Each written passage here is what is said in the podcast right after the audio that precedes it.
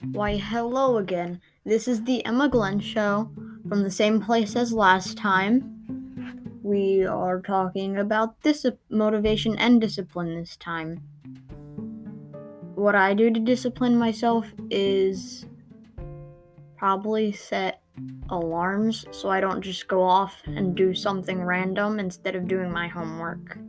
So I'll set an alarm for like 30 minutes of doing homework and then I get a 15 minute break in between and then 30 more minutes doing other homework if it even takes that long. If, it's like really short homework, like answer 5 IXL questions, I probably will do it in a shorter amount of time, like maybe 2 to 5 minutes, but still I set alarms so I know what time to take a break and what time I should be done by.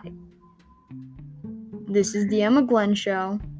I hope you enjoyed my speech. It wasn't really a speech, but I still hope you enjoyed because if you didn't, you shouldn't be watching this. This was the Emma Glenn Show. Ta ta.